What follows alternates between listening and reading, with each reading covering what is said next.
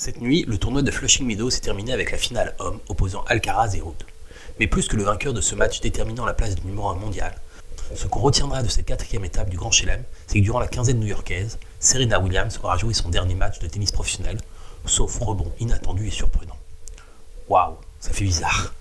Oui, il est difficilement concevable d'imaginer que l'année prochaine, aucune Williams ne participera à une compétition internationale tennistique.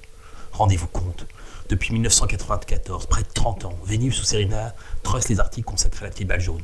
Fort d'un palmarès, nous y reviendrons, sans équivalent dans le tennis, toujours confondu.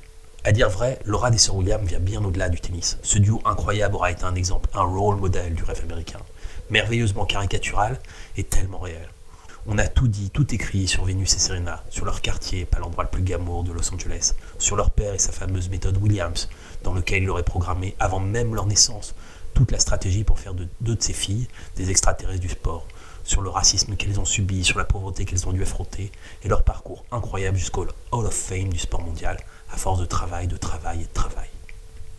Dans aucun autre sport aussi physique que le tennis moderne, homme ou femme contenu, un athlète n'aura duré au haut niveau comme Serena Williams. Il serait compliqué dans le temps imparti à cette chronique de dresser le palmarès de la cadette des sœurs.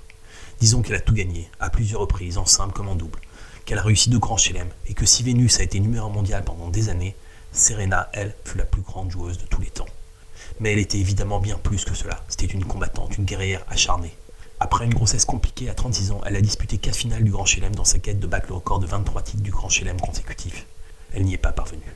Pour autant, de ces dernières années, ce n'est pas Serena la joueuse qui nous aura sidérés par ses talents, mais Serena la star mondiale, business angel spécialisée dans le social et les nouvelles technologies, figurante dans les clips de sa copine Beyoncé, et surtout porte-parole des femmes, des noirs, des minorités, et plus largement de tous ceux qui jouent face au monde tel qu'il est.